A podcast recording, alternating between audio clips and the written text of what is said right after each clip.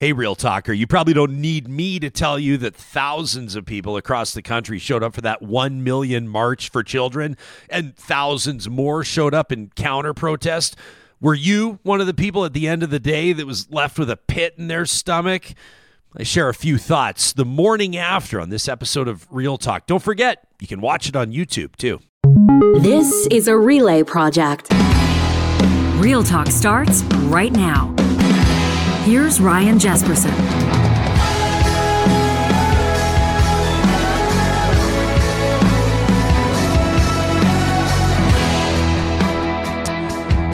Good day to you. This episode of Real Talk is supported by our friends at Business Career College. Are you looking for a rewarding and high paying career without a university degree? You can get started as an insurance professional right now with Business Career College. You know, in Canada, insurance agents oftentimes are starting at about 56 grand a year and they can soon earn up to just under $90,000 annually. All you need to do is take an approved course and pass your licensing exam. Business Career College offers industry leading approved courses in life insurance and property and casualty insurance, and their expert instructors are passionate about helping you launch your new career. Right now, you can save 15% on any Business Career College insurance course with the code REALTALK, and you can get started today by checking out Business Career com. This episode of Real Talk, uh, we're going to be connecting with three Alberta mayors in, in just a moment. Uh, the mayors of the cities of St. Albert, Wetaskiwin, and Legal. We're going to be talking about issues facing Alberta municipalities, a nearly one and three quarter billion dollar infrastructure deficit. We're going to be talking about violent crime in communities leading up to our Real Talk Roundtable tomorrow on Friday. We'll talk to the president of the uh, Crown Prosecutors Association and the president of the Criminal Trial Lawyers Association. We're going to be talking about what needs to be done in the province of Alberta and, quite frankly, across the country right now to address escalating rates of violent crime in our communities. We'll talk about the housing and affordability crisis.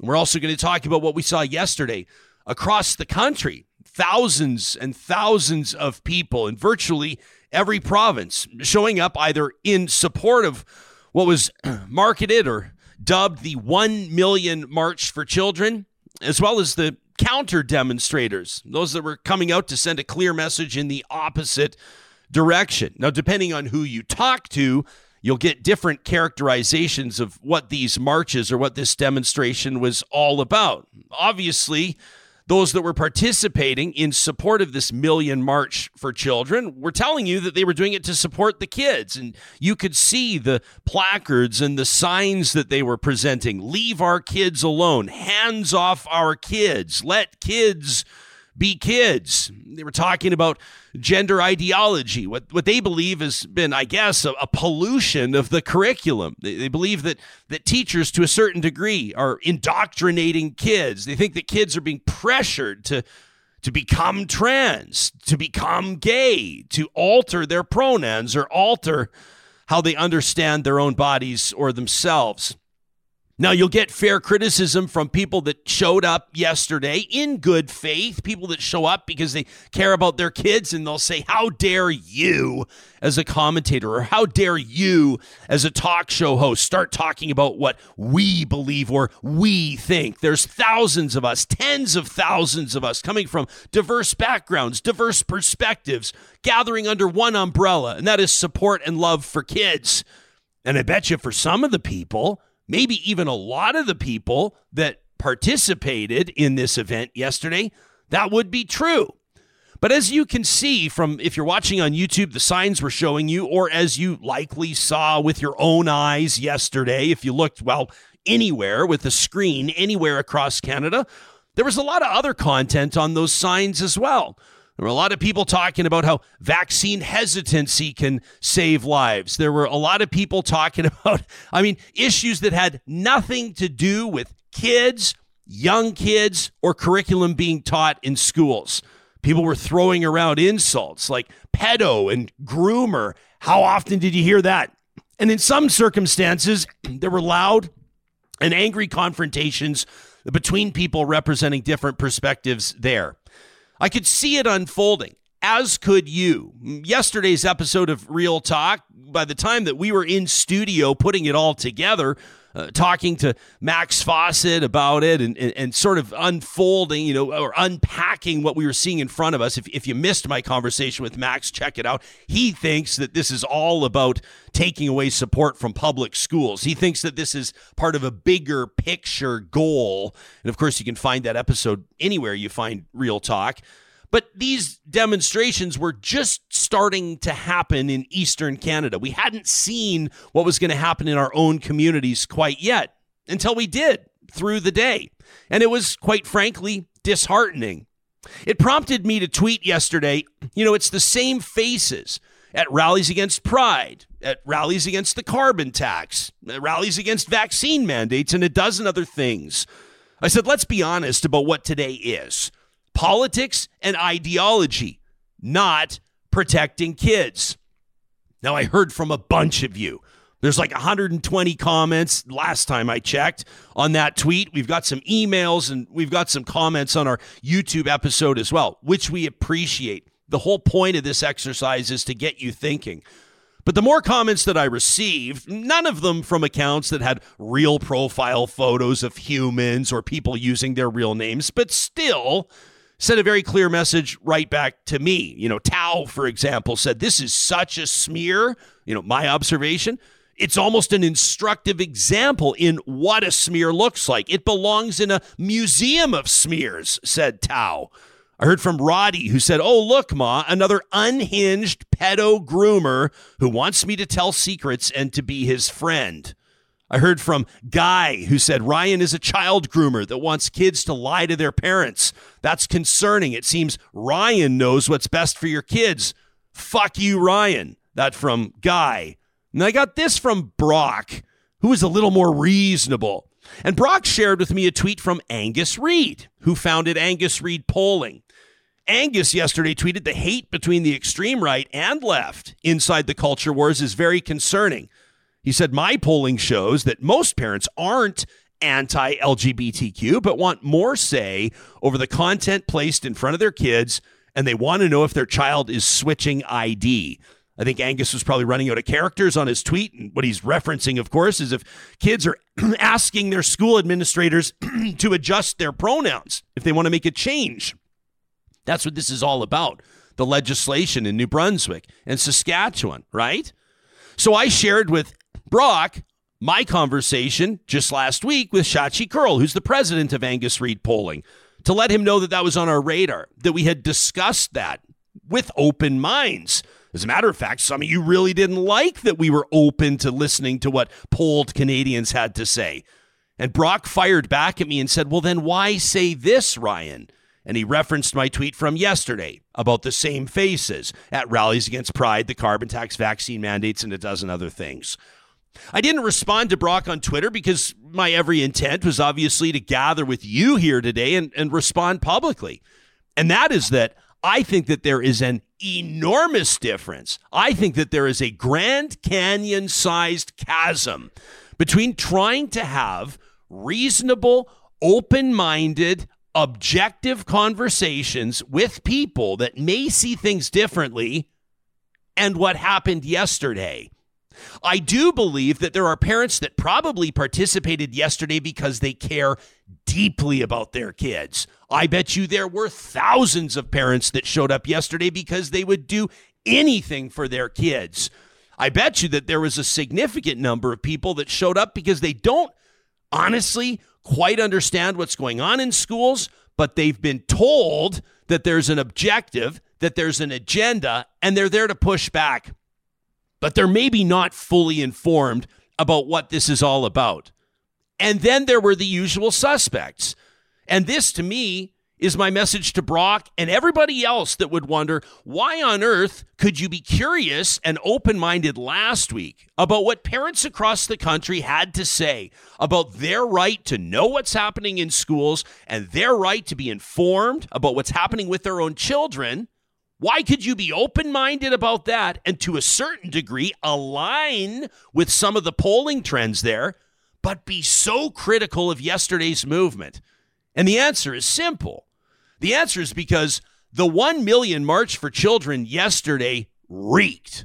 There was no discernible element of love anywhere in the mix. There was yelling and shouting and swearing and accusations flying and name calling. And it wasn't just limited to the Million March for Children participants. We've gotten to a point where you're either a pedophile and a groomer or somebody who's okay with kids dying by suicide. And I'm quite frankly very concerned that this appears to be the state of our dialogue. I don't think that yesterday was a productive exercise. As a matter of fact, I dread days like yesterday because we've come to understand in such a polarized climate that days like yesterday are where we need to pick a definitive side, plant our flag, identify the enemy, and let them know how we feel about them. Despite the fact that we may be neighbors or former friends or colleagues We've gotten to a point where there's no nuance left. Now, some of you will say, there is no decision to be made, no nuance there when we're talking about the safety of marginalized kids. And there you would be right. But we've gotten to a point where I don't think we're even able, collectively as a society, to process perspectives different than our own, try to understand the other person's place, where they come from. What makes them feel this way? What's contributing to their fear or their anger or their activism? The idea of seeking to understand. We got an email from Allison to talk at ryanjespersen.com, and I feel like Allison's speaking for hundreds of thousands of Canadians. She says, Jespo, Johnny, I know you'll likely discuss this issue on Real Talk, and, and so I wanted to share how I'm feeling right now after seeing so many heartbreaking images on social media from the so called Million March for Children. I was shocked and saddened to see images of people across this country holding signs with messaging that was so filled with hate and misinformation. To see a child in Calgary being encouraged to say that, quote, gays are disgusting into a microphone and having people in the crowd applaud in response to seeing Calgary Mayor Jyoti Gondek's vehicle swarmed by protesters. Allison says, as a Canadian and a human being who just wants people to feel accepted for who they are, I was both embarrassed and devastated by what I saw. Trans and gay kids across the country are likely feeling a sense of vulnerability at this moment that deserves our utmost attention, and they our unconditional love and support. As heavy as I feel about all this, I want to applaud those who stood up to the hate, to the counter protesters, politicians, parents, leaders, and kids who stood up with and for the LT, LGBTQ2S plus community. Thank you, says Allison. We truly need more kindness, understanding, and acceptance in the world. Kindness, understanding, and acceptance. That from Allison. I take it as an assignment in how we communicate here on the show, in the content that we choose to tackle, and how we process and then present it. But more generally speaking, when we're all talking about fighting to save the kids, fighting for the kids, can we try to keep our focus on the kids? There were so many contributing factors and so much outside noise yesterday that it started to remind me of that yellow vest protest a few years back. You remember that? Where some people in earnest were feeling very, very stressed about the state of the economy, about the state of their personal well being, financially, socially, and otherwise. And some people, in good faith, participated in a movement that they believed would catch the attention of federal politicians because it had worked in other places around the world. But that movement quickly became hijacked. Don't you remember? With people criticizing or fighting or rallying against the United Nations and the World Economic Forum and climate change and carbon taxes and build, you know, the Sharia law debate that was starting to happen in Eastern Canada and was making its way west. The focus of the participants was hijacked and stolen. And soon that movement became so far different or so dramatically different than what some of the original participants had intended it to be. I don't doubt that thousands of people that showed up yesterday, either to participate in that march or to counter demonstrate it against it, were doing it because in their hearts they truly believe that what they're doing is right. They truly believe that they're doing it for the kids. But in the nastiest sense, that name calling we saw yesterday, suggesting that there's an army of pedophile groomers masquerading as teachers, has gotten us to the point where it can't be taken seriously, although it's also deadly serious. We want to know how you feel about it, how it landed with you. Are you like Allison? Were you left with a heavy heart? I know I felt that way last night. I felt that way, quite frankly, through the day as we saw it unfolding, wondering if there would be any encouraging developments. Maybe there were on a personal level. Maybe some people felt encouraged at the end of the day by seeing the number of counter protesters show up to encourage young kids that were watching what was happening around them and feeling that inner sense of terror, feeling like they were less and less and less able to truly be themselves. There wasn't anything that resembled love yesterday on display. And I hope that that's something that we can all keep in mind as we're talking about this issue moving forward because it's not going away. This is something that demands our attention and something that we need to continue to take a stand on. And that is this that we will continue to, as Allison assigned us, approach these issues, especially ones involving our kids, with kindness, understanding, and acceptance. You can send us your thoughts to talk at ryanjespersen.com. Here, here. How were you feeling yesterday? I only I, only have one thing to say, and that's to me, this picture, this is what child grooming is to me. Tell people what they're seeing for We're the seeing podcast listeners. It's got to be an eight year old boy. Obviously, we're not showing his face. And he's holding up a sign saying, kick the gay out of our country with a Canadian flag. So I, I don't think I really want to say anything else today. It was just yesterday was a sad, a very sad day people are going to sit there and say, and, and actually, I'll let people know because I bet you a lot of people can relate to this. You and I typically, when the show wraps and we start getting into the work of the day and putting together the next day show, it's a pretty jovial atmosphere in here. Mm-hmm. I mean, we've got Edmonton's best DJ on staff, so we've got good tunes going. We got the coffee going. You and I are sharing a few laughs. Sometimes we'll put our feet up on the desk and actually have a Mm-hmm. serious conversation about something. It was very quiet in here yesterday. It wasn't great. And we were listening to the news, we were listening to the radio, and uh, you know, it continued over the the airwaves. If you were listening to, you know, news or radio or whatever you were listening to the podcast yesterday, eh, people are there's a lot of screaming going on back and forth. And uh I don't know. It was just a very sad day here in Edmonton, across the country, and the the only good part was seeing the counter protests being three, four, five times bigger because, you know, it's really just. And I loved what in your rant, like you were talking about, you're seeing these same faces. You know what I mean? I'm not seeing a lot of, you know, I, I mean, I am seeing some parents, but I'm not seeing a lot of like, you know, couple. I'm seeing, I'm seeing older men, religious. You know what I mean? That's the vibe going on, right? It it doesn't seem like you know this these th these aren't people like protesting a parent teacher meeting.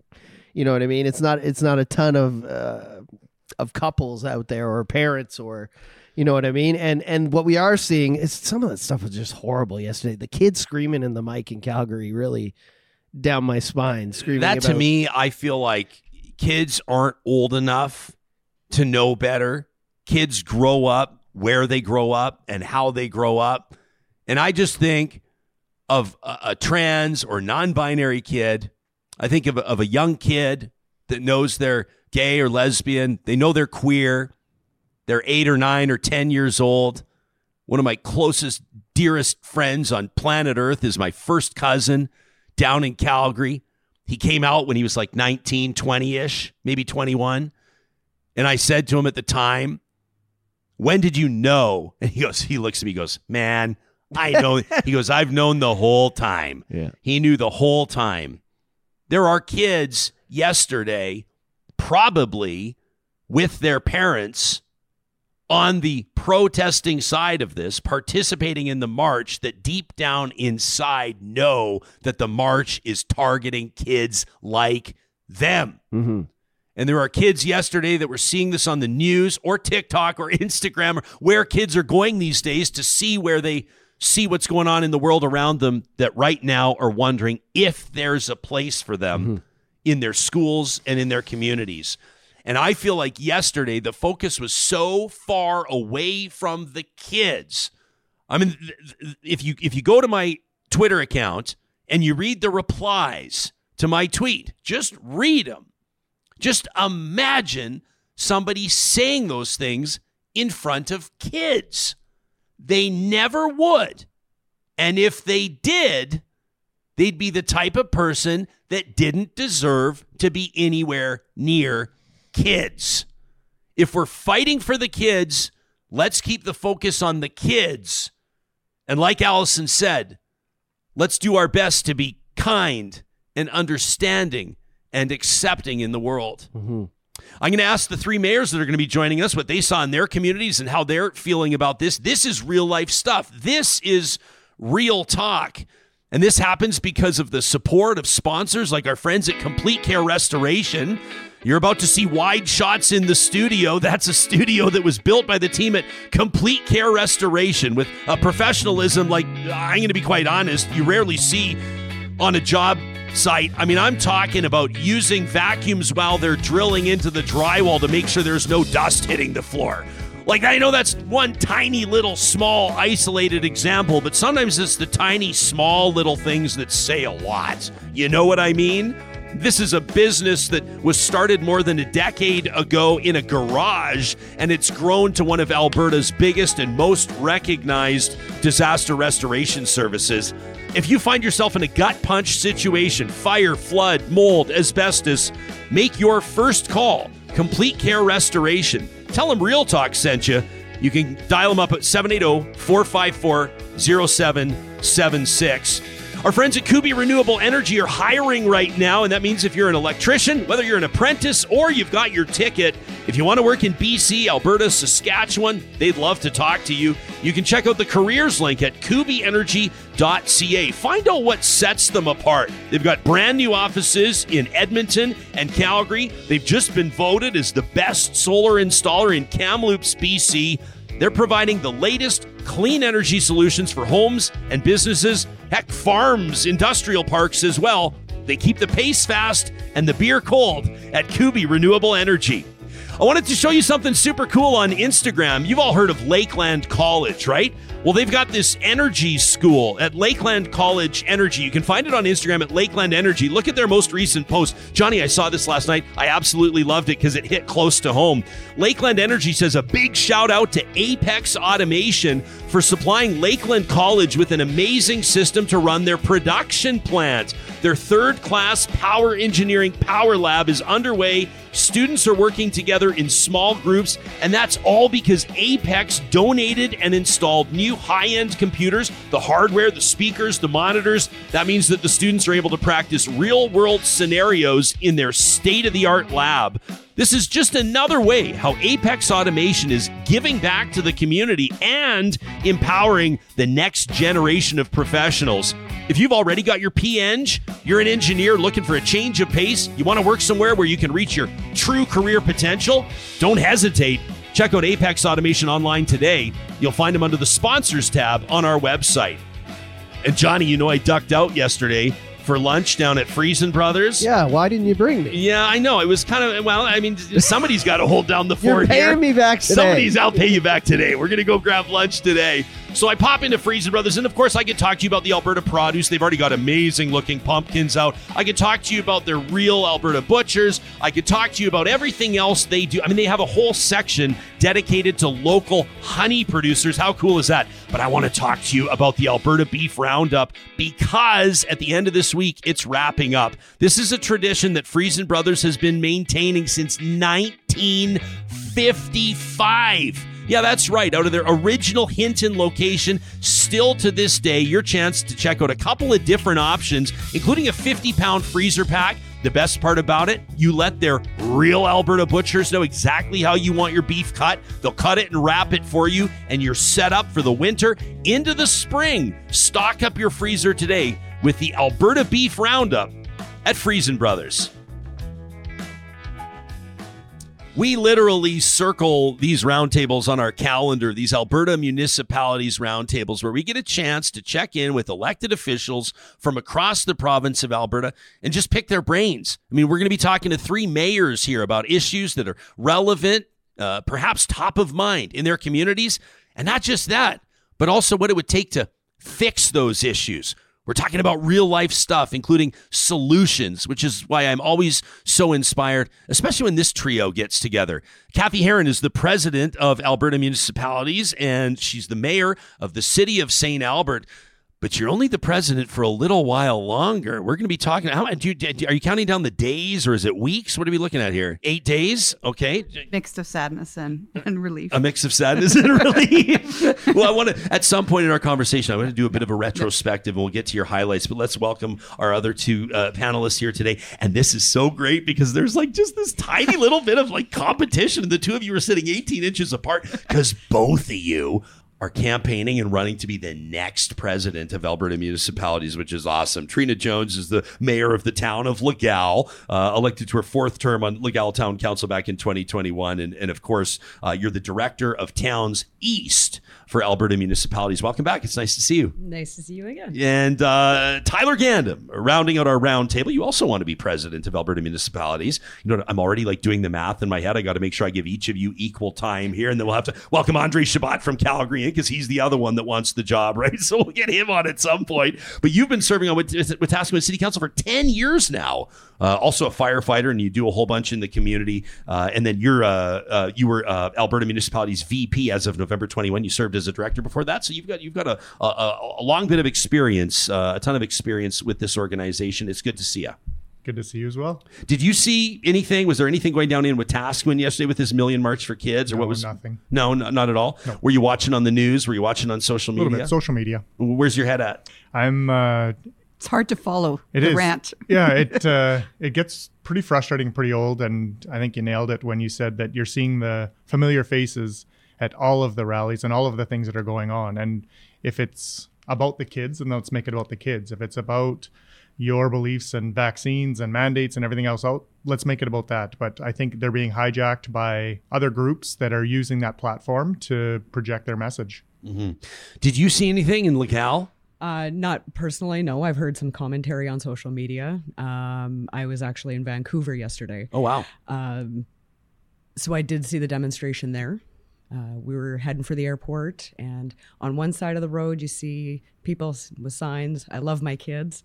On the other side of the road, you see people with signs, I love my kids. Yeah. And the cops in between. Mm. Um, I'm, I'm not sure which side was which because they were all yelling at each other, but um, I, I, guess I'll find out what happens when I get home this afternoon. If you were curious, you could have just walked down the middle of the road and said, Who's got their booster? Who's got their vaccine card? I think you could have figured it out pretty quick.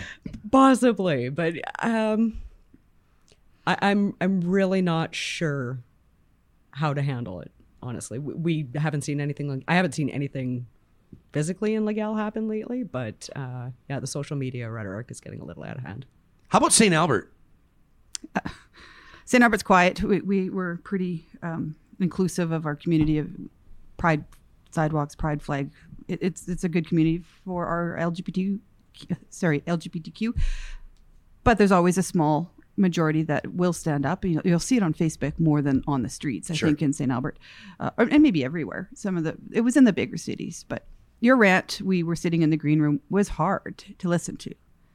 It was really hard. My son, my nephew, has come out in Calgary as trans, mm. but he's struggling with it, and he's actually disconnected from the family because he doesn't know where the support is. He doesn't know. He doesn't want to be public my sister can't talk to her son, and it's really hard. I was down there on the weekend and tried to text her, sorry, and uh, no response because she's she's just disconnected, and that that breaks my heart. And I see that, and I see why. I see why. Yeah. It's not hard to understand, is it? Sorry. It's okay. My sister uh, is gay. Uh, I think everybody knows that that listens to the show. And uh, uh, Megan's a, a counselor. She's a counseling psychologist uh, on the island. And uh, I haven't had a chance to chat. I, I sent her a note of encouragement yesterday because I was watching on her Instagram stories. She just said, We are resilient. And uh, I don't know if she happened to be in Vancouver or if she made the trip to Vancouver to participate, but it, it was very clear which side she was on yesterday. Um, and uh, and uh, you know, there. I think families that have loved ones um, that have lived experience that this is their reality. Uh, you're you're going to feel something uh, very strongly, and your decision will be easy. The decision is to go to the wall, and if necessarily, if necessary, through the wall uh, for the people we love. And what I was seeing yesterday, uh, and, and like I mentioned, and, and, and I guarantee there will be some critics that will say, "Oh, don't you both sides this? Don't you try to both sides this?" What I am saying, what I tried to make clear, is that there were people, I guarantee it, who were participating in that march yesterday in good faith because they love their kids. But even those people, if they're honest with you, will not deny, cannot deny that there was a lot of stuff happening around them that's absolutely brutal. And that's the stuff that breaks my heart. That's the stuff that had me, and, and, and I'm not speaking for Johnny, but I'll say because I saw it yesterday, both of us sitting here with pits in our stomach. And I know that that message resonates as well with a lot of real talkers in the community. I want to thank those of you. We didn't read all the emails yet. Uh, we've, we're saving some for Trash Talk tomorrow. We've not read all the comments on my tweets. Some of them, I mean, uh, you know, I, I can take a good jab. Uh, sometimes it's good for business, it's good for ratings, and sometimes they're just so brutal that we're not going to put them out there. But that to me, like I said, doesn't resemble love. That doesn't resemble fighting for the kids. And so that's why I hope that at least, uh, you know, in, in spite of heavy hearts for a lot of people, I can hear it in your voice, Mayor. Uh, you've always been this way, though. May I say, Cathy? You've always been this way. Uh, I've known you since before you were mayor. You're a heart on your sleeve type person. And of course, you're talking about your niece now, right? Yep. You're talking about your family member and how you feel about them. This is personal for you. And it's also personal because I have so many friends that are teachers. I think the teachers have been lost in the conversation. They're going to work every day being accused of sexualizing kids. And that is not what's happening in schools. We all took sex ed at school. I remember being pulled out in grade five and learning about getting your periods in boy parts and girl parts. Like we this is not new. The only thing that's been added is, is some sort of acceptance and education for those kids that don't relate to the stereotypical male and female gender. And when when you see that, when you have a kid, one out of 30, let's say, who doesn't relate and they get confused and they go home and they get depressed and then they get into drugs. And then, of course, you do see some suicides. It's not everywhere. But that's how Out Loud in St. Albert was born. Mia Sotart was a uh, friend of my daughter's and just didn't relate to the sex ed and was confused. So we've introduced that acceptance into sex ed. And I think that's a phenomenally positive thing. So the teachers are being put under pressure and they're seeing the kids who are struggling. So I'm going to uh, turn the page uh, to something, and I, I don't know that this uh, subject matter is any lighter, uh, and it's certainly not any less relevant. Uh, it's another challenge facing communities, but I know that the three of you show up here every single Alberta Municipalities Roundtable to talk about this stuff and to try to find solutions to these challenges. Uh, what a roundtable we had here last Friday, where we were talking about Canada's housing crisis and we had different voices coming at it from different angles uh, from the developer angle from the advocate angle we had uh, you know the politics angle uh, covered to a certain degree but the beauty here is that we have three communities of different sizes, uh, different geographical locations represented. Uh, Mayor Gandam, you've been on the show many times talking about Wetaskiwin, but punching out of its weight class when it comes to find solutions or, or you know endeavoring to find solutions for, for people experiencing homelessness. Uh, this housing crisis that Canadians are experiencing, how is it directly landing in Wetaskiwin? And, and, and maybe, if you would, what might be a potential solution that would fit a community of your size? I think we're talking about two different things. The homelessness, the mental health, and the addictions that we're struggling with in Wetaskiwin is a little bit different than the, the housing crisis that some of the other cities are facing. Um, I struggle with housing first as how we're going to address the issue and address the problem. And you can give somebody a roof over their head, but if you're not giving them the supports that go along with that, the housing will only last so long. So, I mean, it goes much deeper than just putting a roof over somebody's head. Uh, the crisis that we're seeing across the country in Alberta, with people who just either can't afford to or don't have the ability to move into their own home is something totally different. I think we have to have a different conversation about both of those the experiences of homelessness versus the housing crisis. Right. Yeah, I don't know that there's I don't know that there's uh, uh, enough differentiation there in the national conversation to be quite honest with you. Um, there's a housing crisis, uh, like you said, at a very basic level. People that, as the temperatures start to drop, we know.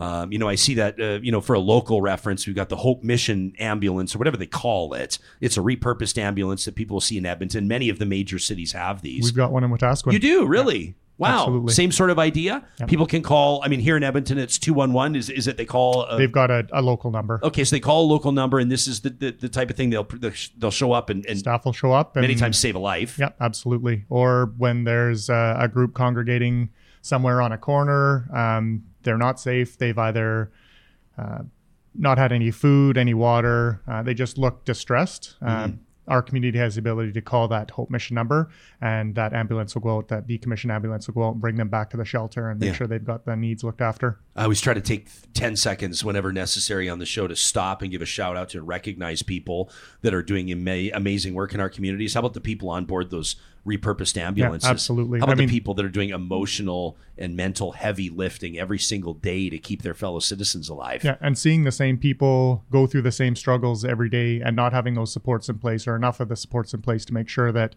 the next day they're not going back out in the ambulance to pick them up. Yeah. They can start to see that road to recovery. And I get it. I mean, there's, there's going to be the argument that um, people don't want the help. They're they just want to party. Like the the social inaccuracies and the misinformation that's going on in every community across the country is is heartbreaking as well. It, that when you've seen the kinds of lives that these people have lived, or if you understood the trauma that they've gone through from birth until they're in their 20s, 30s, and if they make it till their 40s, is it's heartbreaking. And it's not just as simple as, well, we'll just give them an apartment and they're good to go. Now they've got a house, so everything's fine. The trauma that's the undiagnosed and the untreated trauma that's gone along with that is exactly why we are where we are. So you've got the, the the folks that for whom a housing crisis means we're trying to find shelter. This is a matter of basic survival. Uh, you've got the people that that are maybe living, you know, as, as we might call what, what what do we call them again? Not not the invisible homeless, but like the folks that are couch surfing, the people hidden homeless. hidden Yeah. homeless, right? These are the people that you don't necessarily see on the street all the time, but they're people that haven't had access to housing. These are people that are doing everything they can. They're, they're, they're trying to get that resume together. They're trying to get the job. They're trying to get the stability they can to get the down payment together, the damage deposit, if they can, to try to find a place that's an affordable rent. And then, of course, you got many families as well that for them, the housing crisis is just a dream of home ownership, a dream of a backyard where the kids could play or the dogs could run around, the dream of making an investment you know, whether or not these nest eggs are going to be what they were for the previous couple of generations or few generations, whether that will be the case moving forward, we don't know. But I would imagine, Mayor Jones, that you're going to tell me that in a community like Legal, a big part of access to affordable housing or attainable housing is also a great retention tool, trying to keep young families living in Legal, right? I agreed. For us, it's more the for affordability issue. Um, we do see the couch surfing. We do see the hidden homeless, as you call them. Um, but for a young family trying to start out, they're they may be in Edmonton or you know wherever, and they're paying thirteen, fourteen hundred dollars in rent plus utilities, where a mortgage payment, eight hundred bucks. But they can't get the money from the banks to be able to do that. But it's very obvious that they can make those payments. Um, so finding an affordable, good starter home, you know, something small like mine, is out of reach for a lot of people, and that's what we're seeing in a lot of small towns. you know, we could talk a lot about. I mean, there's so many contributing factors here. If people missed our, our, our Real Talk Roundtable on housing, it was just this past Friday. Encourage you to check it out because those are the experts, not me. But its availability, that's an issue. I mean, borrowing rates right now are so sky high that for a lot of people, forget about it, right? You might have been able to afford a mortgage. And we became accustomed, didn't we, to like prime minus half a point, prime plus half a point. You know, now people are looking at 6% going, what the hell? And people that owned homes or got mortgages in the 80s are going, well, for them, it was like buying houses on credit cards. I mean, some people have, have, have really seen some wild rates of borrowing. Uh, how is this touching down or impacting your community, Mayor Heron? I mean, I mean St. Albert does have a bit of a reputation is a, a bit more. It does, and it's it's it's not an unflattering one. Uh, but it's it's it's, it's more of an it- yeah. well, it's and it's an affluent community. A lot of people really really want to raise their families in St. Albert. and they're welcome to. Yeah. And I will make it happen. Yeah, Uh, I loved your roundtable. I actually made a point of listening to it Oh, because thanks. you had Jeremy there who gave a very good municipal Jeremy Farkas. Yeah, uh, a municipal uh, perspective because lots of people say this is a federal issue and this or it's a provincial issue, but I firmly believe that it's a three orders of government issue. And so you know, municipalities have tools in their toolbox. We can we have land sometimes that we can donate. Uh, we can change our land use bylaws, which is huge to you know lessen the parking restrictions or allow for some of those basement suites. So this that's why your roundtable was really key is putting it all together in, in one big package. I can go back a little bit to the initial conversation we had about pride, and we're trying in St. Albert to build a youth transitional home for for the kids who are not who are couch surfing, and I can tell you, a majority of those kids that are house surfing in St. Albert have come up to their parents. So that's why they're not housed. So they need somewhere to go. So this youth transitional home that we're going to build will probably see a lot of uh, LGBTQ clients, and then we'll have to have those wraparound supports for them. Get them graduated, get them a job, get the resumes, teach them how to make craft dinner, whatever Yeah. it takes, balance a checkbook, and then they can transition into maybe some subsidized housing. And then Habitat for Humanity is a fantastic model where you can own and make a mortgage payment, but it just it just helps you gives you that bump up to the then the market. So there's so many tools in our toolbox, um, and we just need to work together as three orders of government. I remember, and, and I shouldn't sort of freewheel with statistics, uh, but but I seem to remember. I think it's accurate. Talking to Margot Long, she's the executive director at uh, Youth Empowerment Support Services, previously known as the Youth Emergency Shelter in Edmonton. People are familiar with that and, and their long legacy. She told me that more than seventy five percent of the young people that utilize their services are LGBTQ uh, members of that community Isn't that heartbreaking? three out of four, and the number may be higher. And so it really reiterates the importance of finding solutions here. I feel like we need to joke around about something because this is really, I, I I mean, I'm serious, but but you know what? I know that the audience is here with us and, and here for these conversations. The whole point of talking about this is finding out what's going to be best for our communities. Can we talk? I mean, I want to I want to I want to talk about violent crime in a bit. Uh, that's not where I'm going for humor or to lighten things up but because tomorrow we do have a, a remarkable opportunity, it's a very rare opportunity to have the leadership, the presidents of two different associations, the Crown prosecutors and the criminal defense lawyers, that are going to be joining us, one in studio, one via Zoom. Uh, they, they've cleared their mornings to make this happen, and we want to talk about crime in communities. But before we do, we're talking about building. We're talking about developing these communities.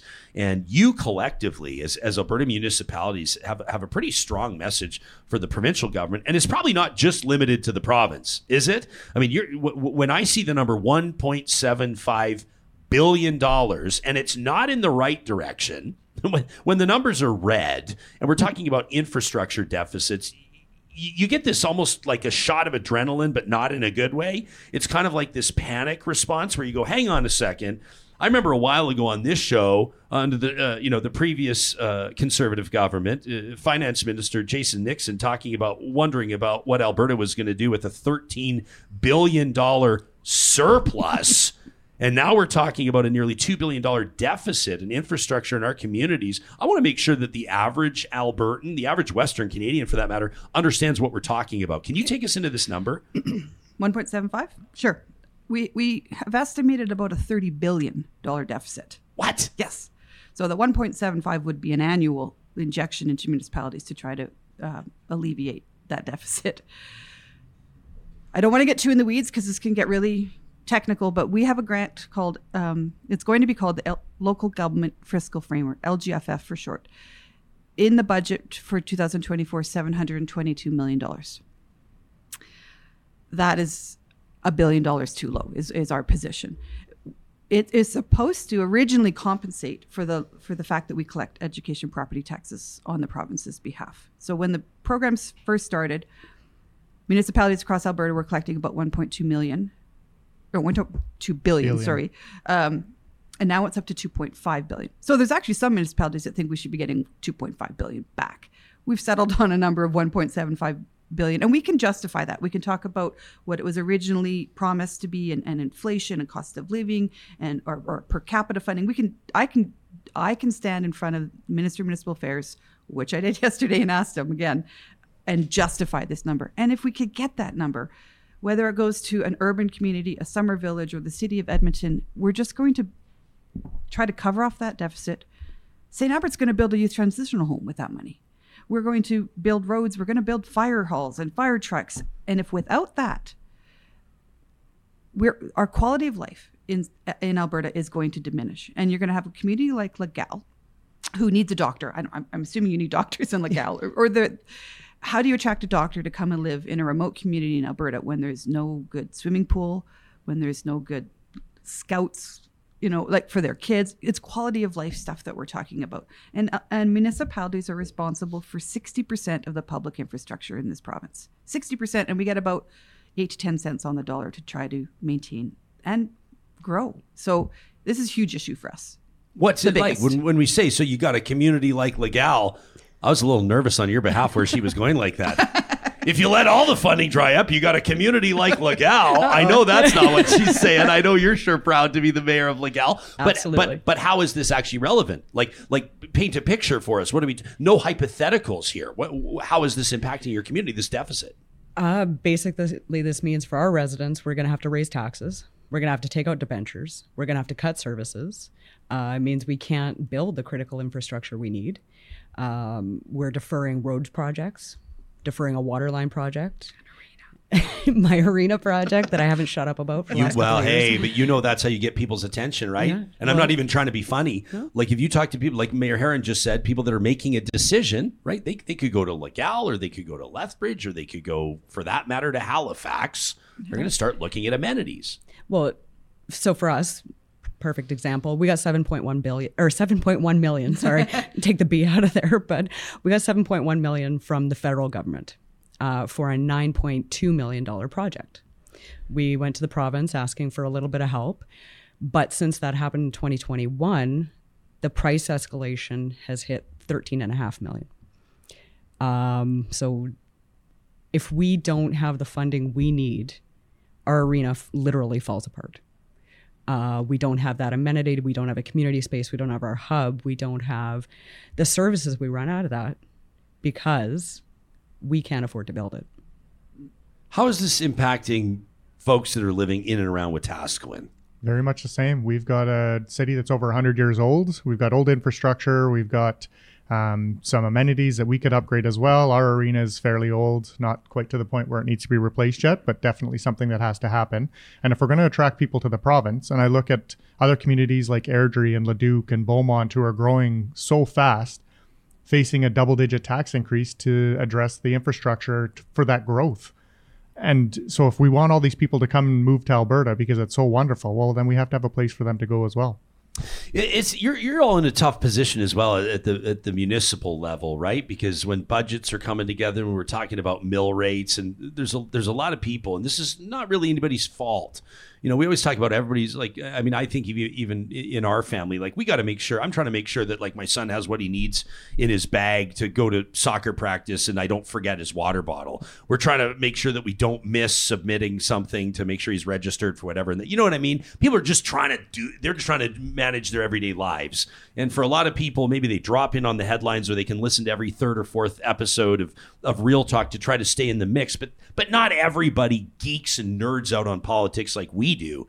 But what they do see is all of a sudden their property taxes are up at 9%, 10%, like we're talking about hypothetically or potentially. And then all of a sudden there's outrage, right? It puts uh, municipal political leaders like the three of you in a really tough spot.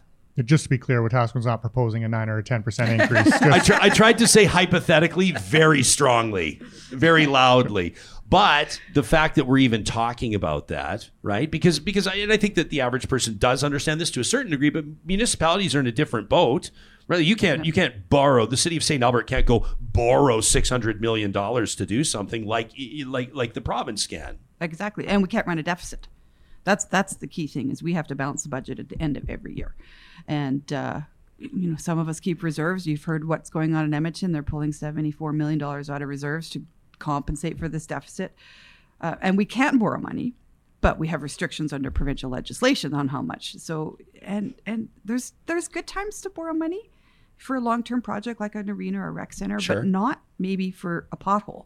And if you have to borrow money to fill your potholes, then that's when we got a problem. It's like if you yeah, it's like for a family. If if if, if your family's operating budget is on a credit card, you Right. know that it's only a matter okay of to time. borrow until money you- for a house. You got to pay the piper, Right. Right. So so describe for me your your conversations with or or your the, you know Alberta municipality's relationship with the province. I mean, what do, you know, Minister of Municipal Affairs Ric McIver, uh, he's he's in an interesting position as well, having been they used to call him alderman, but now a councillor in the city of Calgary. He's been a municipal politician. He's now in a very high profile uh, role uh, under the Danielle Mm-hmm. Smith government. I mean, is, is this uh, you know? Can I say is it is it blood from a stone? This ask.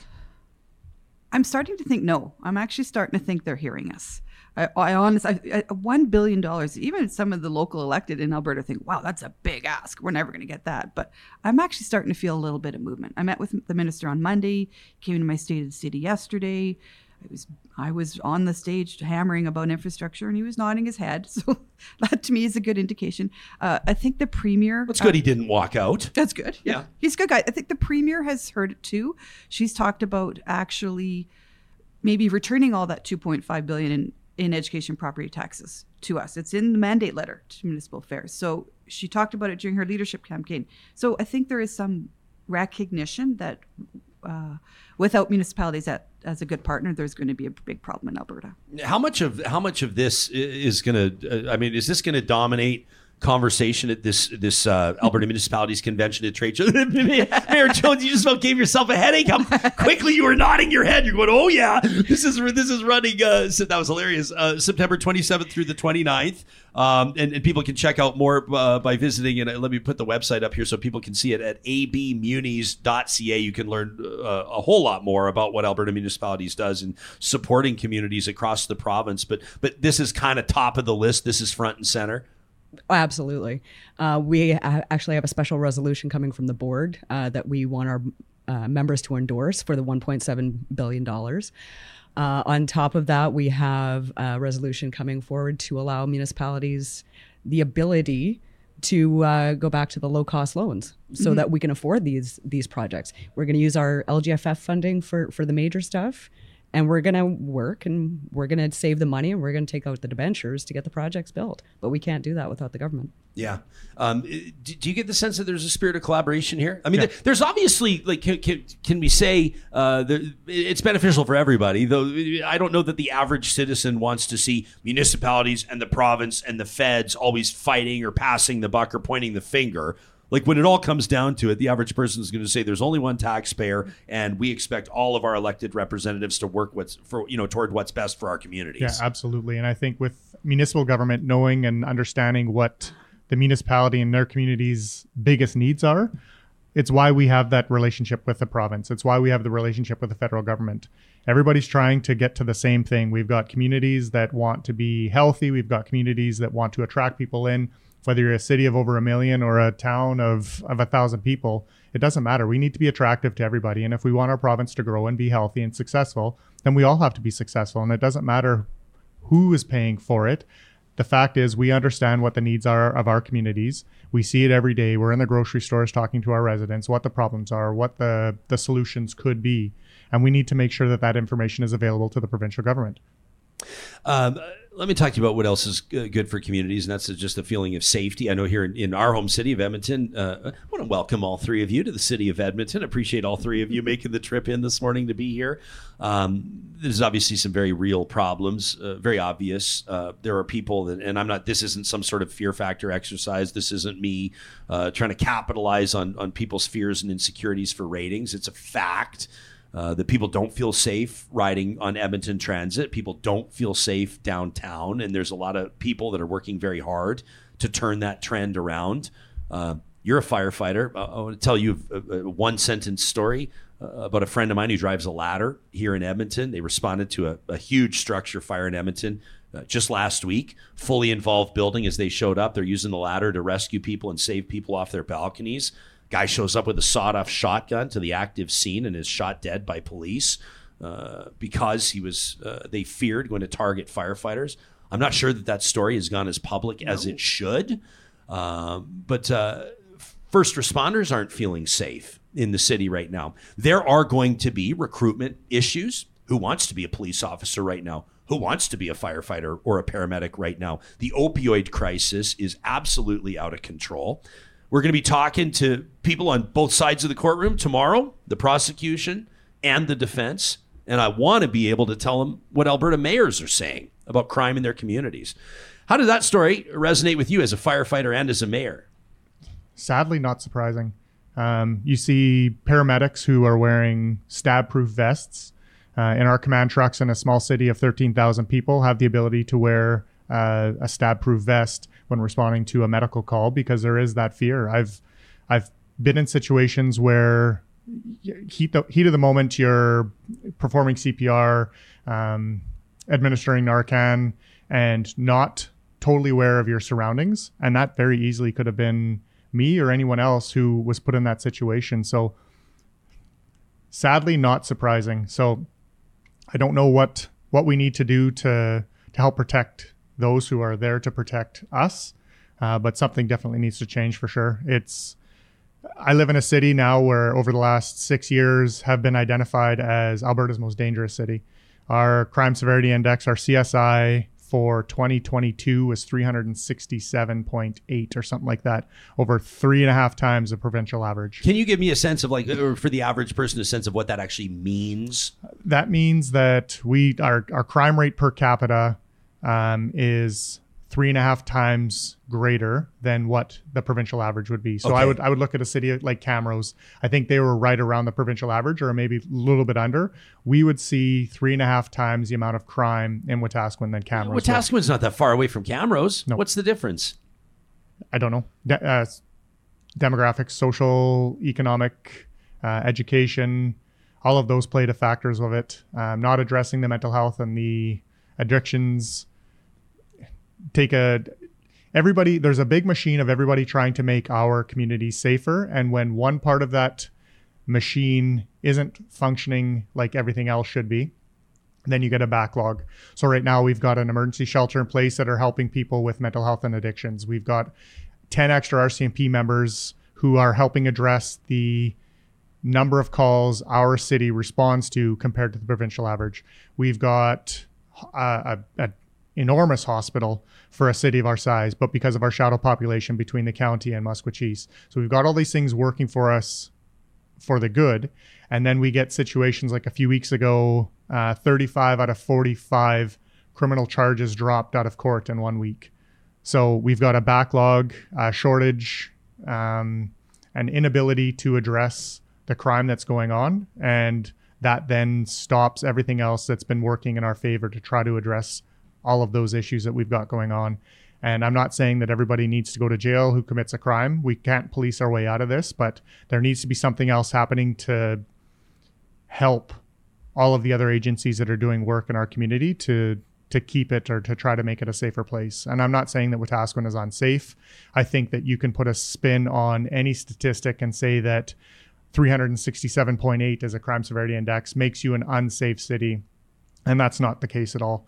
It's us fighting with drug dealers and gangs and um, all of the petty crimes that go on. While alone, a petty crime isn't going to increase your crime severity index a lot. But when you've got 80 plus people who have identified as homeless, stealing for a drug addiction, for food or water or anything else like that, well, if you get 200 calls of those in a week, that completely changes your crime severity index. You've got a higher number than average uh, domestic violence rate in Wetaskiwin. I saw, I think it was a regional municipality in Ontario that declared um, an epidemic of domestic violence. And I checked the numbers on it, and they were, I can't remember, they're a city of over 2 million people. And the number of files they had for domestic violence I looked at what we were presented for the number of files we had for domestic violence based on our population, and we were twice what they were. Mm. And I look at a homeless population. So Edmonton has advertised, not advertised, Edmonton has identified that they see about 2,800 people who identify as being homeless in the city of Edmonton with a population of over a million. If I even go at just 80 people in Wetaskiwin at a population of just under 13,000, we have twice the number of homeless population in Wetaskiwin than the city of Edmonton per capita. I We would- guarantee that would surprise people to hear that. we would rival any big city in North America for our homeless population per capita. Yeah. And so we struggle with the mental health, the addictions, and the crime rate that goes along with it. And it's not just Wetaskiwin. You're seeing smaller communities like Edson, Slave Lake, um, Leduc is starting to now a little bit. Uh, I was surprised to hear last fall Spruce Grove reached out to my administration and I to go and talk to them about the growing number of homeless people that they're seeing in Spruce Grove. And again, another what you would feel as a well-to-do community that wouldn't be experiencing homelessness is definitely seeing homelessness. It's happening everywhere and numbers are climbing everywhere and it's it's not going to get any better. Isn't it interesting whether we're talking about the opioid crisis, whether we're talking about homelessness or, or a lack of affordable or attainable housing or anything else, we quickly recognize and realize that no community is immune from the challenges. Doesn't matter the size of the community, right? You know, every once in a while, a, a comment will hit our live chat and just stop me in my tracks. And I love what Sylvia says here. She says, crime is a reflection of the pain in the community. I've never heard somebody put it like that, but I appreciate that comment. Uh, Lauren says catch and release is dangerous for our communities. Lauren, you better believe we're going to be talking about that tomorrow. Uh, by the way, I happen to know he's a retired uh, district chief. He's a, f- a firefighter for many years. He says many do want to be first responders, but they need to be funded and properly protected to ensure their safety. And then there's this gut punch uh, from Tracy who says, My 20 something kids, three of their friends went through the first responders paramedic program. All three decided to not work in the field because they perceive it to be too dangerous. Three people. Now, I don't even call I don't call education or healthcare, uh, including first response. I don't call those jobs. I call them callings uh, because I don't believe that you leave those jobs when you clock out. I believe that that's something that you carry with you uh, in both positive and negative ways. Um, and I think that that's such a, a, a really disappointing statistic to hear. about. Now, that's anecdotal. But to hear that you had three young people, I bet they were talented, empathetic young people drawn to that career in the first place that all decided that it wasn't for them. On the flip side, good for them for recognizing it wasn't for them. If more young people could make those realizations earlier, I mean, that's something that sometimes takes a little bit more time. Violent crime in Legal. What's the reality? Thankfully, not a big one. Uh, we do have domestic violence cases. We have had, um, and I, I got to be careful what I say because I do know the specifics from small town people talk. Right. Um, there have been some pretty severe incidents lately. Um, wh- what our problems come down to is a petty crime, as Tyler mentioned. It's a symptom of everything else that's happening. Yeah. And when we have mental health, addictions, uh, the couch surfing, the, and of course we don't we, we don't have the services to be able to identify these folks who need help. So they have to volunteer to come in and, and talk to maybe our FCSS coordinator. But the ultimate reality is for somebody like us who can't offer those services, we're uh, sending them to St. Albert or Edmonton. Uh, Westlock's uh, taking a lot of our folks in because they have the the services available, um, and it's frustrating. Um, our FCSS girl, we have one girl. Uh, she tries to do as much as she can, but it, she has to go beyond her mandate as preventative services. I know. Is, that's, is that family child support services? family okay. community. Okay. So Family community support. Okay. so she's supposed to be taking a proactive role to you know uh, with you know working with the food banks and we're you know doing that kind of stuff but she's having to take on more of an intervention role which a she's not trained for b it's beyond her mandate c we now have to pay extra for and d we end up shuffling them off to the bigger cities uh, which causes an additional burden on them as well St. Albert. Um, it's uh, I mean, I mean, for, for people that don't know, people that might be listening in other parts of the country or other parts of, I mean, St. Albert and, and Edmonton. I know you don't like me putting it That's this okay. way. It, it- it's separated by a road, Yeah. like like an intersect. You go through the intersection and then you're in St. Albert. So I would imagine that that you know, while while there are some differences in the two communities, there are some similarities as well when we're talking about crime or, or violent crime. Um, as the mayor of the city of St. Albert, how does that land with you? We're generally actually a pretty safe community. We've been ranked one of the safest in Alberta and, and even hit the Canada's list a couple times. So it's hard for me to speak from a mayor's perspective. With Okay. a lot of a lot of Edmonton police officers live in St. Albert because Right. it's safe, and they, and they realize that. But from a provincial perspective, I think um, when you talk about the healthcare system, and we've focused in the last couple of years on ambulance um, response times, but it's a it's a whole system. Lack of family doctors, so people can't go to the, get their treatment, the initial. So then they call an ambulance, and then you get to the emergency room. They can't take them out of emergency to put them in in the hospitals because the hospitals are full of seniors that need to go long term care Right. system. Same with the justice system. So your tomorrow is going to be interesting because that's the end of the road when you finally hit the court system.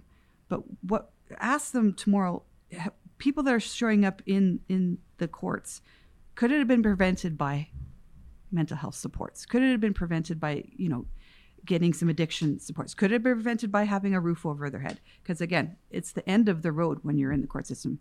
Maybe repetitively in the court system. Uh, Trina was telling us in the green room about a person in Legal that generally spends the winter in jail and in the summer couch surfing. Huh. It's that's their life choice. Uh, he knows summertime he can hang out, you know, uh, with his friends and whatever. But come wintertime, uh, that's not really an option. So where is it going to be warm and where is he going to get food? Yeah. That's so sad. It is. Yeah. Like that's so brutal. You know? Uh, sorry, I don't have anything more profound. That's just that's just that's just my human response. And and and then like let's not ignore the fact that that's that's very uh, sad uh, for that person. But also, how are they going to get into jail? They got to go do something, right? Which is also very lamentable. Uh, That's something that has consequences for people in the community. To state the very obvious.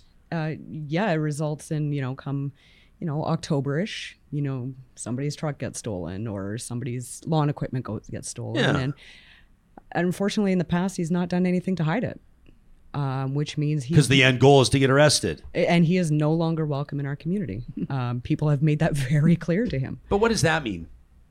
He's Uh, somebody else's problem. Yeah, Yeah. we're we're shuffling him Yeah. off to somewhere else, and it, it's frustrating. He, he, a nice guy, but there has been addictions issues, homelessness issues.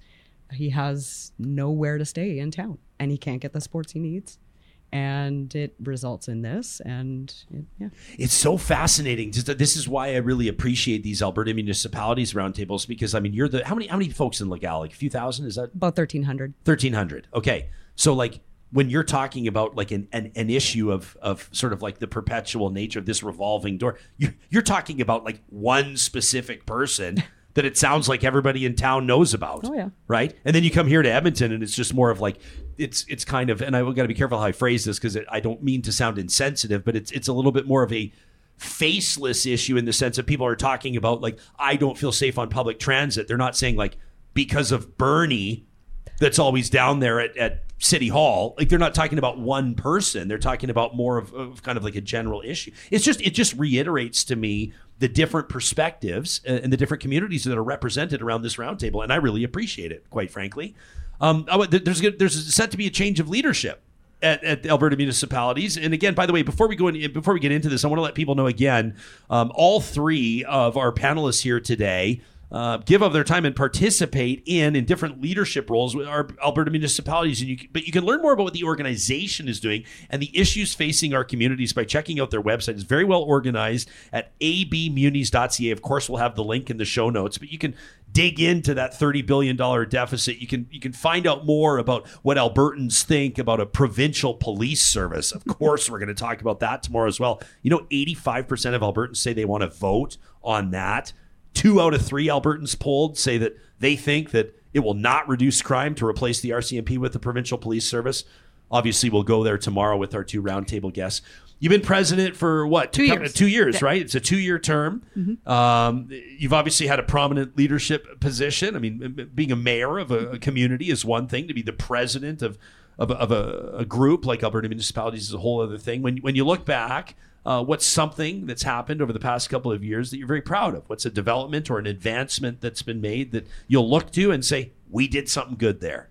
there's there's a lot. Um, I I would say I've learned a lot from uh, my board.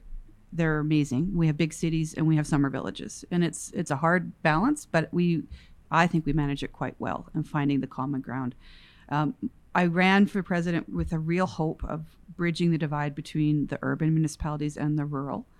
Um, I, I would like to say we've gotten a little bit better, but at the same time, there's still a really big rub um, between the two associations. And I'm hoping the next president will carry that forward to try to continue to bridge that because without strong towns and villages, so I'm pretty sure Legal supports a lot of the agriculture and um, county, the Sturgeon County. They're the hub. That's where they're going to go for groceries, their doctor, and their post office, etc.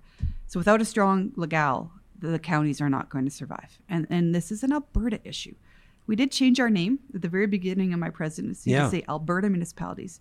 And al- although we don't officially represent the MDs and counties, I feel like I do. I honestly feel like I can't talk about what's good for Alberta without talking about what's good for both of us the urban and the rural. So that's kind of, I think, what I've learned, and hopefully maybe pushed that agenda slightly. Um, r- relationships with the provincial government have gone up and down.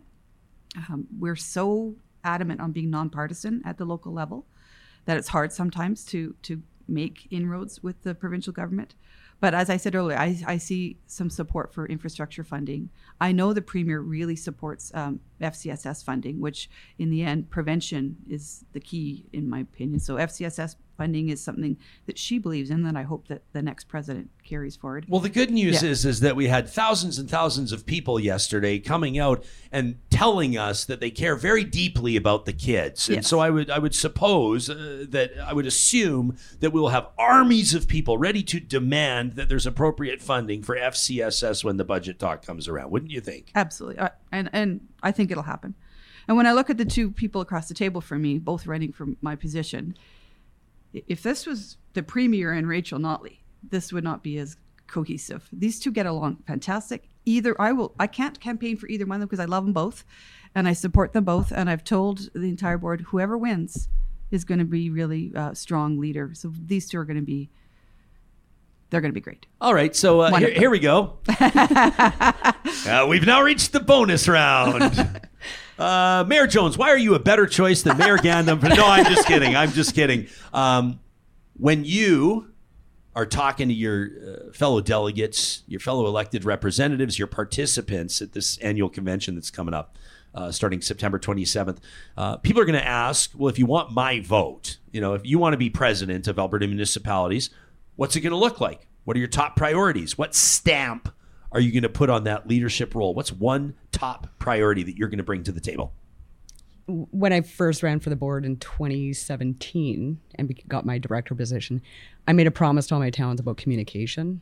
Um, I think, I, I mean, that's always kind of been my thing, but even going forward, not just communication to our members, communication to RMA, communication to the other provincial associations, the governments, both levels of uh, the other governments. I think having that back and forth not only creates the collaboration, creates the cooperation, creates dialogue, and creates the understanding. So I think that's going to be my highest priority, anyways. Uh, Mayor Gandam, same question. What stamp do you intend to put on that office? What would be your top priority? What, what, what, what would your leadership theme be? my focus is going to be relationships, whether that's with the rest of the association, the board, the executive, all of the committee members, um, the provincial government, the federal government, uh, RMA, the Métis Nation, and just bringing communities together. That was something that I really wanted to focus on as a mayor in Wetaskiwin. Uh, myself and one of the councillors from Samson got together early and said, we're going to show our communities that leadership can work together. And so, if leaders can work together, why can't the rest of the community? And I want to just take that on a different level and make sure that if you're a summer village or one of the big cities, that you're going to have you're going to have an ally, an advocate for you, somebody who's going to support you in what you're working on, and who's going to have an understanding of what it is that you're working on and with, and some of the roadblocks. And I'm going to offer a different perspective. And if I if I can't do that, then I'm going to know somebody who does or who has the ability to help you out with whatever you're working on. So I want to build bridges. I want to build those relationships. And I just want everybody to get along. Kindness goes a long way. Mm. It's not that difficult. I'm, re- I'm reaching down here because I wanted to grab Allison's email again. I bet you when Allison wrote this in to us at 10 o'clock last night, she didn't think maybe that her closing sentence was going to be the driving force behind this entire episode. We truly need, she wrote, more kindness, understanding and acceptance in this world. Isn't that great? That's a call to action. I love that. Um, I'm going to pull such a BS move here, and I'm going to endorse both of your campaigns to be president because I feel like I know I know you on air, I know you on the record, and I know both of you a little bit off the record, and I know that both of you and you as well, Mayor Heron, obviously uh, passionate passionate community members uh, who, whose commitment to your communities goes above and beyond the call of duty. And I have such a world of respect for that. And I look forward to congratulating whoever it is that wins. I know that no matter what, uh, or how that vote unfolds, it's going to be a good and solid direction forward, building on the momentum that was already created at Alberta municipalities. Um, again, the, the, the call to action, I guess, for, for our audience members is to get involved in your community. And if you're looking for a way to better understand some of these issues or to focus your efforts, again, the great resource is the Alberta Municipalities website, Strength in Numbers. That's abmunis.ca. I mean, like Mayor Heron just said, from the smallest village to the largest city, and Edmonton playing host to this convention coming up, I should mention, uh, before Red Deer gets to play host next year. Uh, representing 85% of Alberta municipalities where 85% of Albertans live. I mean, that is a strong uh, uh, and loud and important voice in furthering these conversations and making things happen. Thanks to the three of you for hanging out with us today. I know that like this wasn't exactly like uh, hundred percent jovial and and and fun, uh, but at the same time, that's not what this show is is all about all the time. Uh, we want to sink our teeth into real stuff and have real conversations with people that understand uh, what it looks like to endeavor to find real solutions, and that certainly characterizes the three of you. Thanks for being here. Uh, that's uh, Mayor Cathy Heron out of St. Albert. She's the uh, outgoing uh, president of Alberta Municipalities. Trina Jones is the mayor of the town of Legal, wants to be pres, uh, as does Mayor Tyler Gandam. Uh, out of Wetaskiwin. Safe journey home to the, all the three of you. Thanks for doing this. Thanks for having us. you very bet. much. Again, that's abmunis.ca.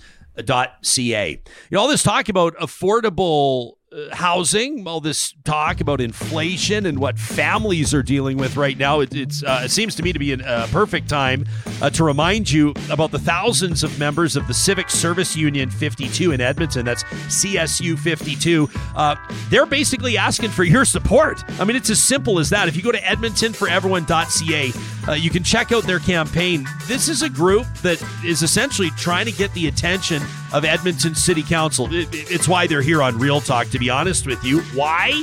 Because more than 80% of their members have not seen a pay raise in five years.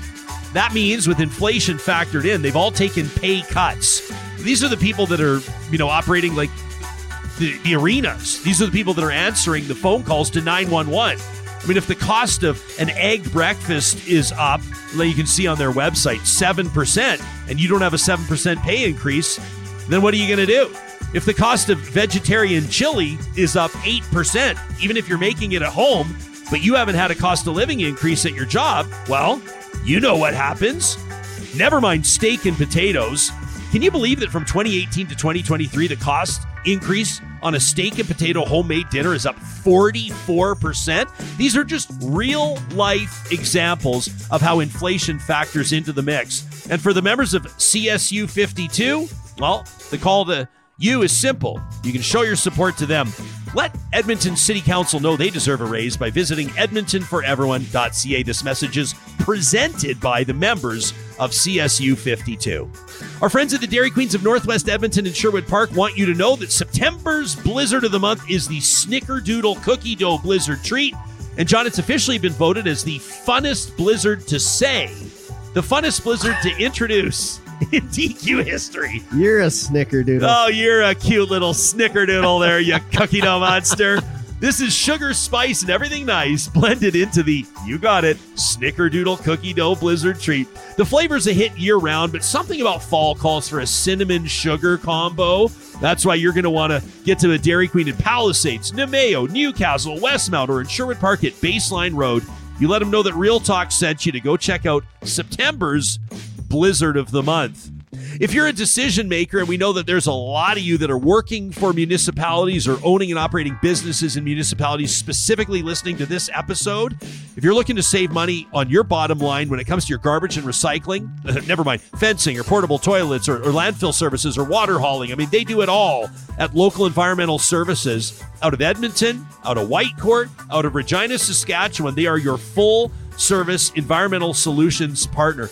And it's more, it's about more than just saving money. I mean, their services, of course, include everything that your business needs to operate, but they also understand serving their communities better, contributing to local causes. They've got a, an entire arm of the business dedicated to philanthropy, community involvement. The Mayor of the Mall initiative at West Edmonton Mall is just one example of how local environmental services is giving back. You can request a quote today. Uh, Let them know that Real Talk sent you at localenvironmental.ca. If your interior needs an overhaul, if you're sick of having a pile of hoodies on the ground, the socks mixed in with the undies, mixed in with the cufflinks, mixed in with the watches. Yes, John, I am describing my own closet 10 years ago before we called California Closets. We got the free consultation just like you can, and then their design team went to work to completely transform our living space. Yeah, I'm sure it increased the value of our home, but it increased the livability of it, and we're thrilled about that. They're also in the garage game. And for a lot of people, this is the time of year when you're realizing that the garage is about to take on a whole new role. The snow tires are going on the car, which means you got to find somewhere for the summer tires. The bikes are going to get put somewhere. Do You even know where your shovel is right now? Uh, what about everything else? The garage is the workhorse of the home. You can make it work for you with a custom garage storage solution designed by the team at California Closets. And for those dog lovers out there, cat lovers as well, I want to remind you about what's going on at Grand Dog Essentials Quality Raw Food. They have a couple of specials happening for the month of September only, and that includes their most popular raw pet food blend. That's the beef bison raw pet food blend. You can check it out by visiting the shop now link at granddog.ca. Also, wanted to quickly tell you about the Mine Pet Platter. This is what our dogs, Moses and Monroe, use. It's not a standard doggy dish. This is a really, really neat invention designed to unleash the instinctive eating behavior of dogs and cats. It can be used with any type of pet meal or treat, including kibble. It's colors that your animal can see. It takes some of the speed out of eating. You know, we all want our dogs and cats to take their time while they eat. It helps the digestive process. The Mine Pet Platter is designed to do exactly that. They're 25% off for the month of September at granddog.ca. And if you're looking to hook up that beef and bison raw pet food blend as well, take 10 bucks off with the promo code September 2023 and you can use that promo code all the way through till the end of September at granddog.ca. I feel like we covered a lot of ground with the mayors today, but it also sort of gives me a strange feeling after discussions like that because we go affordable housing go, violent crime go, infrastructure deficits go, and you realize that these are enormous subjects. Yeah. uh, talking about budgets in the tens of billions of dollars. Uh, and a lot of times, I think the value of what we're doing here is just getting the conversation started and reminding our listening or our viewing audience what's happening if they want to stay engaged in their communities. Here's some of the things that are developing or being discussed right now. Yeah, it's crazy. So as you were talking to them, I was looking up real estate in each of their communities. Oh, really? Oh, I don't have to look at St. Albert. I already know that one. We we all look at that page every week. Uh, but I was looking in Legal and and Wetaskiwin, and and it's it's it's hard because they're talking about how they need more affordable housing for the people who live and work in and around there. But as someone who lives here, I look at those prices and say, "Wow, it'd probably be a great decision to move 45 minutes an hour outside the city because the homes are really affordable. They're nice. There's also land you can buy and build a home. Uh, and I think that's the problem we're seeing across the country is that people are looking to more affordable places to. You, you know, whether whether it's people coming to Edmonton from other big cities because we have lower priced amazing homes or people like me who are like man i could have a nicer home if i moved an hour outside of the city and it just it trickles down it trickles down and the more and more people in their own communities are not able to afford the homes apartments condos that are directly right next door to them right and it's just as i'm looking through the real estate and i'm listening to you guys talk i'm like i can't see a way out of this it's so it's such a sad situation right You know what I, I think as well. Like, there's this trend where I'm, I, I know I'm not the first to talk about it, but so many more people are working from home now. Mm-hmm. The pandemic. This this will be one of the lasting uh, impacts of the pandemic. One of one of the the transitions or the shifts that I think w- may not ever reverse. Uh, and that is that more people and, and, and employers, for, for a lot of employers that are either renegotiating their leases or taking smaller footprints in their buildings or whatever they're doing, Mm-hmm. more people are working from home, which does create more opportunity for people to live in, in the bedroom communities or the smaller size cities or the rural areas where they can maybe get more bang for their buck on real estate. It doesn't mean that it's necessarily cheap. Nothing No, seems to be cheap these days. But that is a trend that could, you know, it could benefit somebody that no longer needs to live, you know, within a ten minute walk or a quick transit ride into a major downtown center. Mm-hmm. Uh, well, a home here in Edmonton that's five to seven fifty is you know. 330 to 430 in in Legal or Sure. Wetaskiwin or wherever. So, but yeah, it's just eh, as, as I'm looking at this real estate, I've got articles open about how people are moving across the country, and it's just a trickle down, right?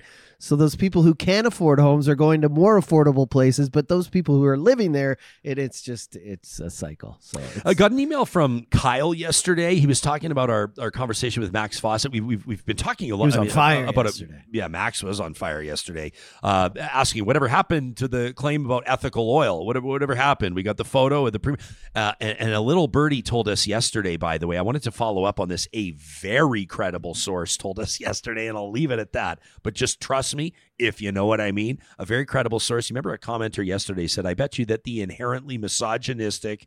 Saudi prince. That was the comment, I think, in the text line yesterday. Said, I bet you he didn't shake hands with the premier, and I bet you he wasn't happy to be graded by a female premier. That was kind of the spirit of the comment yesterday. well, I think they don't shake hands with women, right? We heard from a very reputable source, reliable source yesterday, that there was, in fact, a handshake. Oh, okay. And that at some point, there may be video released of said moment. We don't know. But apparently, there was a handshake Hmm. between Danielle Smith and the Saudi prince on the tarmac in Calgary at the airport. The point is, you've got the Alberta government cozying up to the Saudi delegation at the World Petroleum Congress. And I talked about this yesterday. On one hand, I think, well, what do you expect Danielle Smith to do?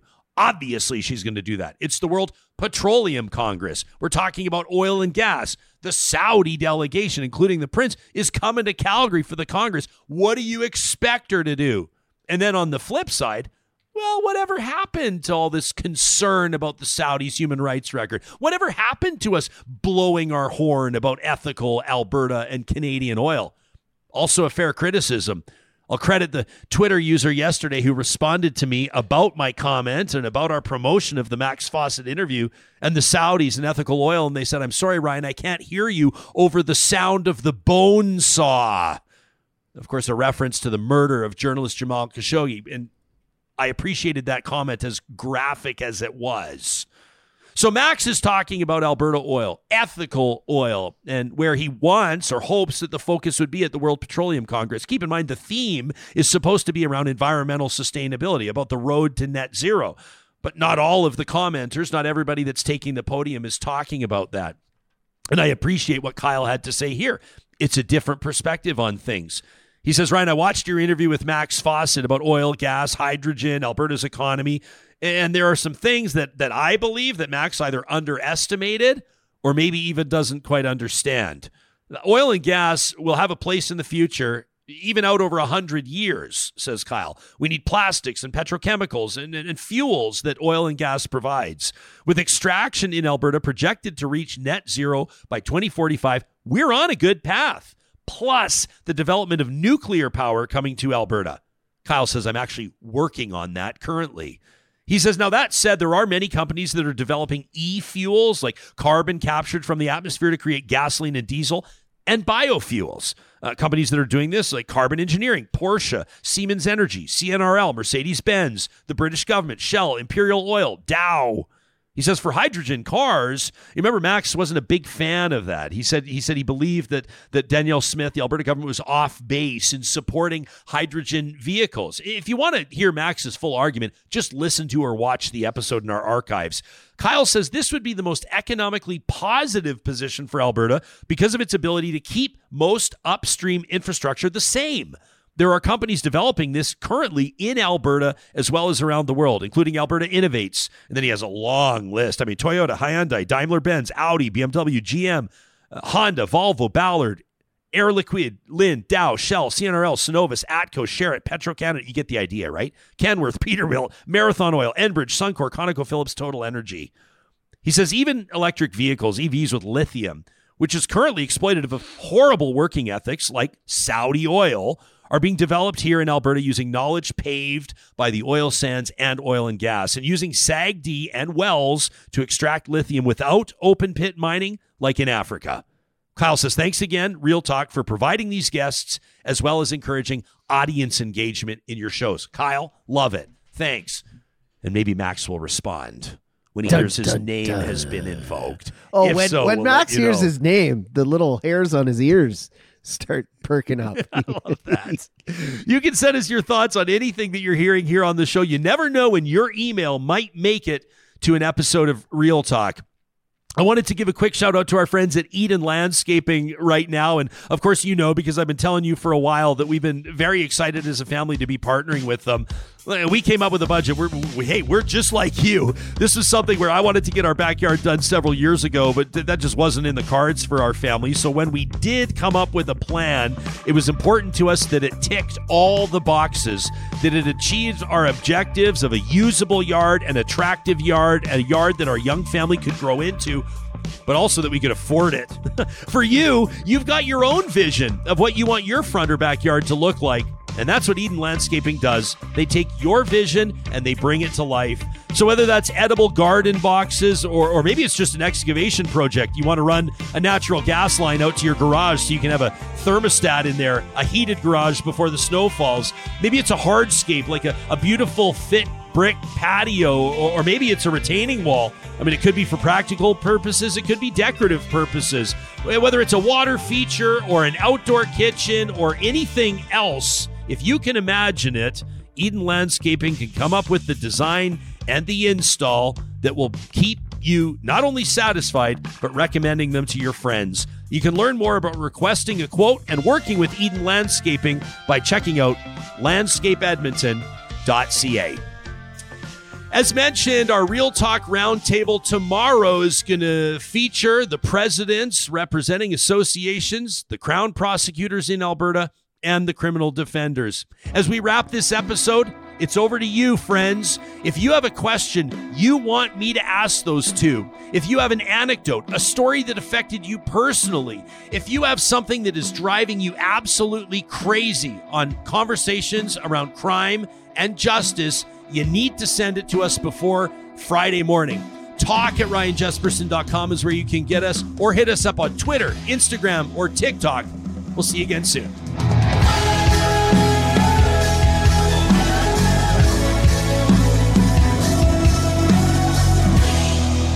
Real Talk is hosted by Ryan Jespersen, executive producer Josh Dunford, technical producer John Hicks, general manager Katie Cook Chivers, account coordinator Lawrence Derlego, human resources Lena Shepard, website design Mike Johnston, voiceover by me, Carrie Skelton. Real Talk's editorial board is Supriya Dwivedi, Ahmed Ali, Brandi Morin, Ann Castleman, Corey Hogan, Harman Kandola, Catherine O'Neill, and Chris Henderson. Member Emerita, Julie Rohr. Real Talk is recorded in Edmonton, Alberta on Treaty 6 territory, the traditional and ancestral territory of the Cree, Dene, Blackfoot, Saulteaux, and Nakota Sioux, home to the Métis settlements and the Métis Nation of Alberta. Real Talk is a relay project. For more, check out ryanjespersen.com.